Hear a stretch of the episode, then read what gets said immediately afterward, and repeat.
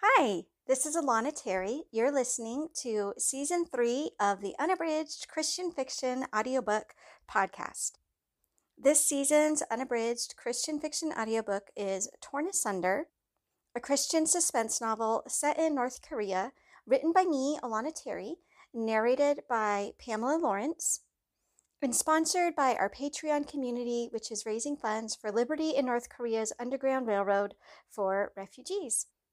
You can find out how you can be involved and how you can also get regular Christian fiction ebooks and audiobooks and sometimes even paperbacks when you join our Patreon community at patreon.com slash Alana Terry.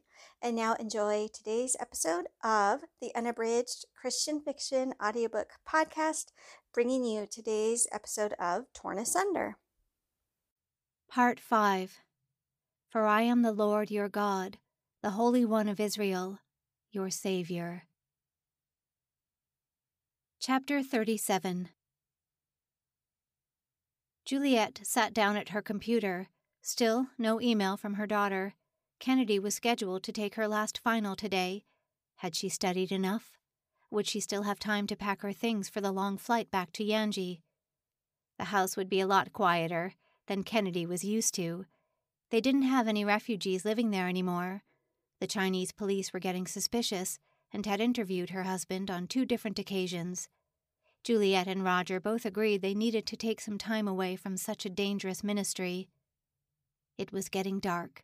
Juliet glanced at the clock. Roger would be home soon. She would have to get dinner going before too long. After ten years relying on hired help to do all the meal prep and cooking for her, Juliet was glad to have the kitchen back to herself after their housekeeper left last fall. She took a sip of tea and thought about calling Roger to ask him what he'd like to eat. The two of them had a Scrabble game in the upstairs den left over from last night. Juliet would never admit it to her husband, but she had sneaked a peek at an online dictionary and had a 24 point move all mapped out. The doorbell rang. She refreshed her browser one last time to make sure Kennedy hadn't emailed her in the past 10 seconds and then headed to the entryway. She peered through the peephole, threw back the lock, and flung the door open with a gasp. What in the world? She couldn't believe how much weight Hannah had lost in only half a year. She was so frail it felt like her bones might break if Juliet even hugged her. A hundred questions whizzed through her mind as she ushered the child in. Why had she returned? What happened back in North Korea? There was so much she wanted to ask, but the poor girl looked shell shocked. No, worse than shell shocked. Shell shocked, starving, and feverish all at the same time. Juliet led her to the couch and covered her up with a blanket. Her feet were bare, the skin cracked open. She wondered when Hannah lost the nice hiking boots they gave her. Let's get you warmed up, darling. I have some tea right here. Hannah winced as she drank, but within seconds the entire mug was empty. My goodness, Pumpkin! When was the last time you ate? No, don't answer that. I'll fix you up something right away. We have some bread rolls and salad in the fridge. Do you want more tea, too? A few minutes later, dinner plans completely forgotten, Juliet sat across from Hannah and put her hand on the girl's knee. We'll get you more to eat in just a bit. You better let your poor stomach rest a little first. Juliet dabbed at her face with her sleeve. It wasn't hot outside, but the house sure had been sweltering lately. She would have to ask Roger to look at the furnace one of these days when he had the time. You've been through a lot, sweetie, but I want you to know I'm so, so happy to see you. Part of Juliet was scared to learn everything Hannah had gone through. The poor thing was as thin as those pictures of Holocaust survivors. How could Juliet ever forgive herself for sending the poor child off alone? Hannah mumbled something, the first words she had spoken since she arrived, and then put her hand to her mouth. Juliet thought she was about to throw up. She scurried to grab a bowl. Are you feeling ill, sweetheart? Did you eat too much? Hannah stared straight past Juliet's shoulders. Simon's dead, Without a word, Juliet wrapped Hannah up in her arms and held the trembling child until Roger came home, half an hour later. Hannah glanced up from the garden bench when she heard the sliding door open. Mrs. Stern propped the tray on her hip and sauntered outside with a smile.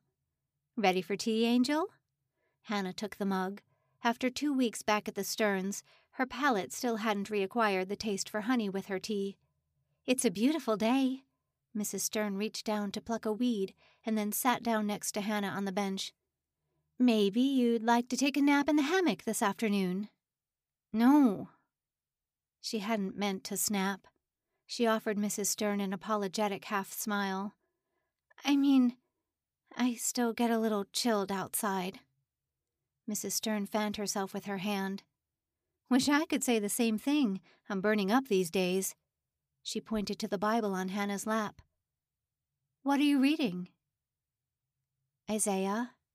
She shut the book. How long ago had she and Simon discussed those same passages right here on this bench? She thought going back to the Sterns would make things easier.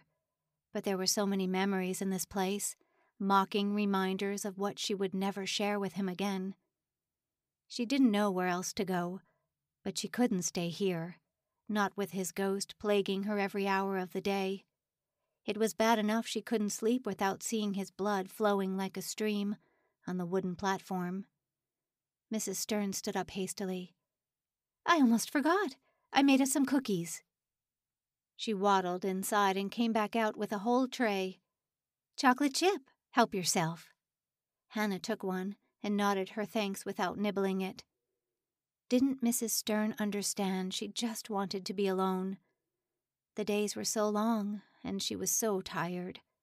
Whenever she shut her eyes, she relived Simon's murder all over again.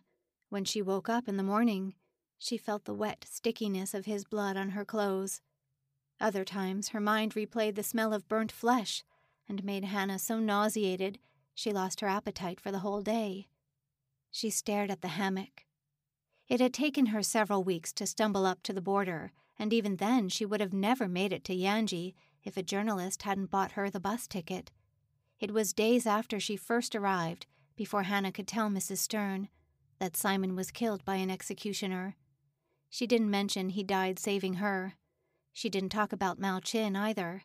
As far as Mrs. Stern knew, Hannah had escaped during a prison uprising, all by herself.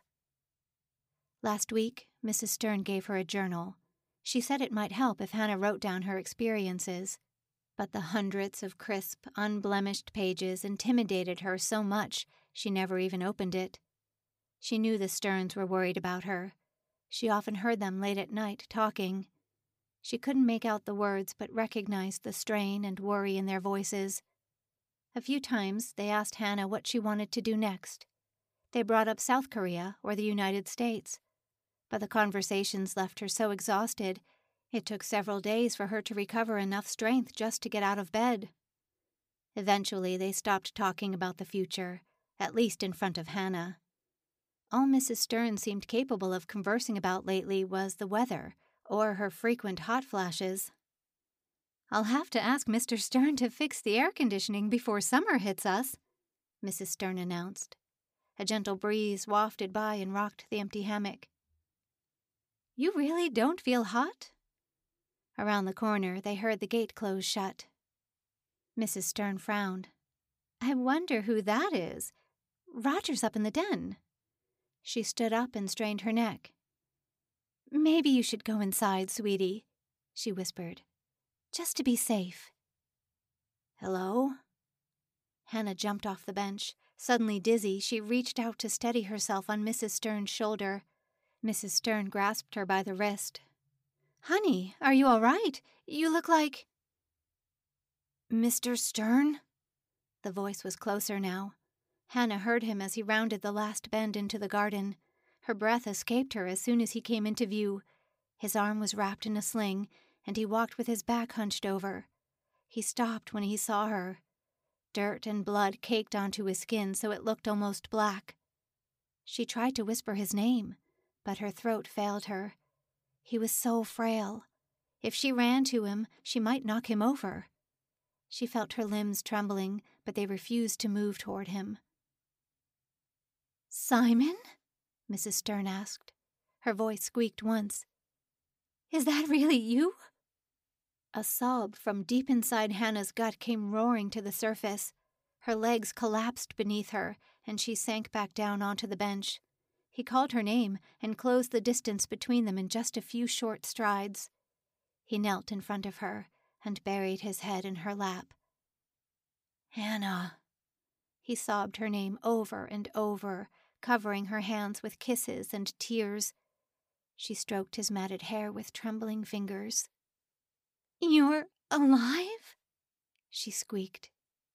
He was laughing and crying at the same time. Barely. The sliding door opened. I thought I heard someone calling. Is everything. Mr. Stern stopped in the doorway. Simon! We thought. Simon wiped his face dry, smudging dirt on his cheeks, and stood up. Mr. Stern, his voice squeaked. Mr. Stern, he tried again.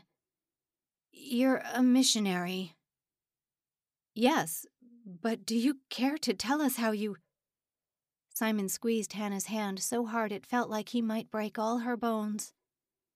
She choked back something that was as much a laugh as a sob. That makes you a minister, then, right? I guess so, Mr. Stern answered tentatively. But why does. Mrs. Stern stood up. Hold on. It looks like the boy hasn't eaten in weeks. Let me get him a snack, and then you can ask him your questions. Not yet, Simon tugged on Hannah's hand and pulled her up to stand next to him. He wrapped his arm around her waist, and she felt his hip bone jutting out his side. You're about to fall over, darling, Mrs. Stern insisted. At least let me go in and fix you up. Juliet, her husband interrupted. I think this young man was about to say something. Well, he should at least have a cookie. She held the platter up to Simon's nose, but he ignored it. Mr. Stern, I have a favor to ask you. Hannah noticed the smile in Mr. Stern's eyes. Anything. But first, you tell me how you're standing here talking to us because I know for sure the Bible teaches there's no such thing as ghosts. Simon was smiling too. Fine, then. But you'll only get the short version for now, and no questions. Not until later. Deal. Hannah wondered how Simon's skinny legs could even hold up his weight. She was terrified to let go for fear he might blow away with the wind and be lost again. I was injured in a prison uprising. Hannah maybe told you that much. She said it was an execution. Mrs. Stern was still holding the cookie plate out. Said you were shot. True. Hannah wondered if she could ever grow tired of listening to his voice. Well, during the riot, one of the prisoners. He looked at Hannah. The one with the missing fingers? You remember him, right? He dragged me to safety, kept me hidden, got my bleeding to stop, found a way for us to escape through a chink in the fence. Mr. Stern crossed his arms. That's all you're going to tell us then? I think the boy should at least have a few cookies, Mrs. Stern muttered. I'll take a cookie soon, I promise.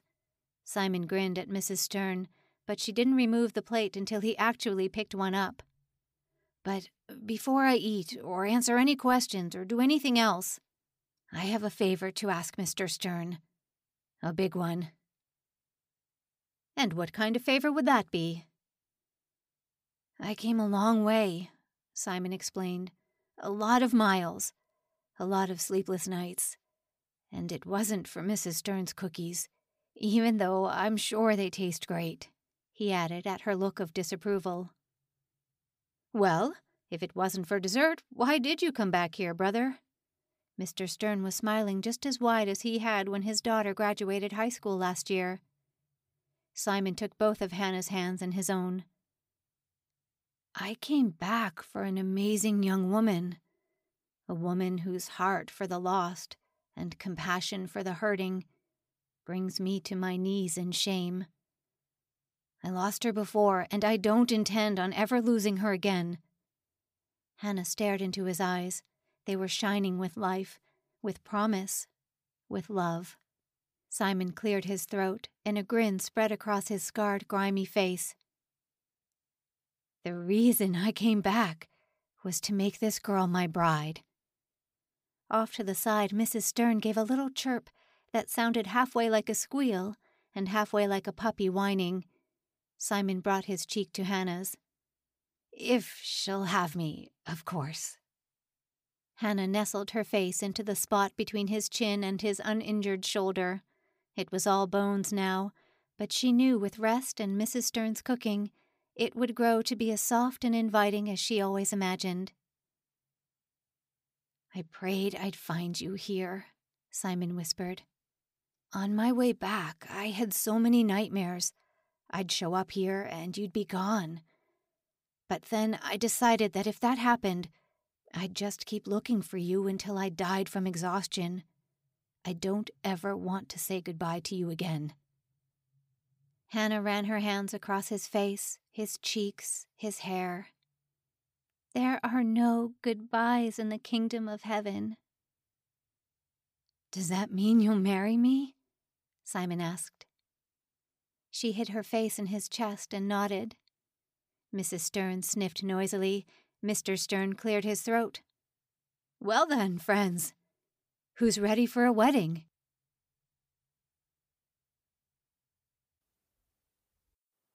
You've been listening to the Unabridged Christian Fiction audiobook podcast. Today's episode is an installment of Torn Asunder, written by me, Alana Terry, and narrated by Pamela Lawrence. This season of the Unabridged Audiobook Podcast is sponsored by our Patreon community, where you can get regular Christian fiction audiobooks, ebooks, and even paperbacks. And all the funds that we raise go directly to Liberty in North Korea's Underground Railroad for refugees. You can find out more or get involved today at patreon.com slash Alana Terry. Thanks again for listening to today's show. Please don't forget to subscribe, and we'll see you next time for the next installment of the Unabridged Christian Fiction audiobook podcast. Have a great day, and we'll talk to you soon.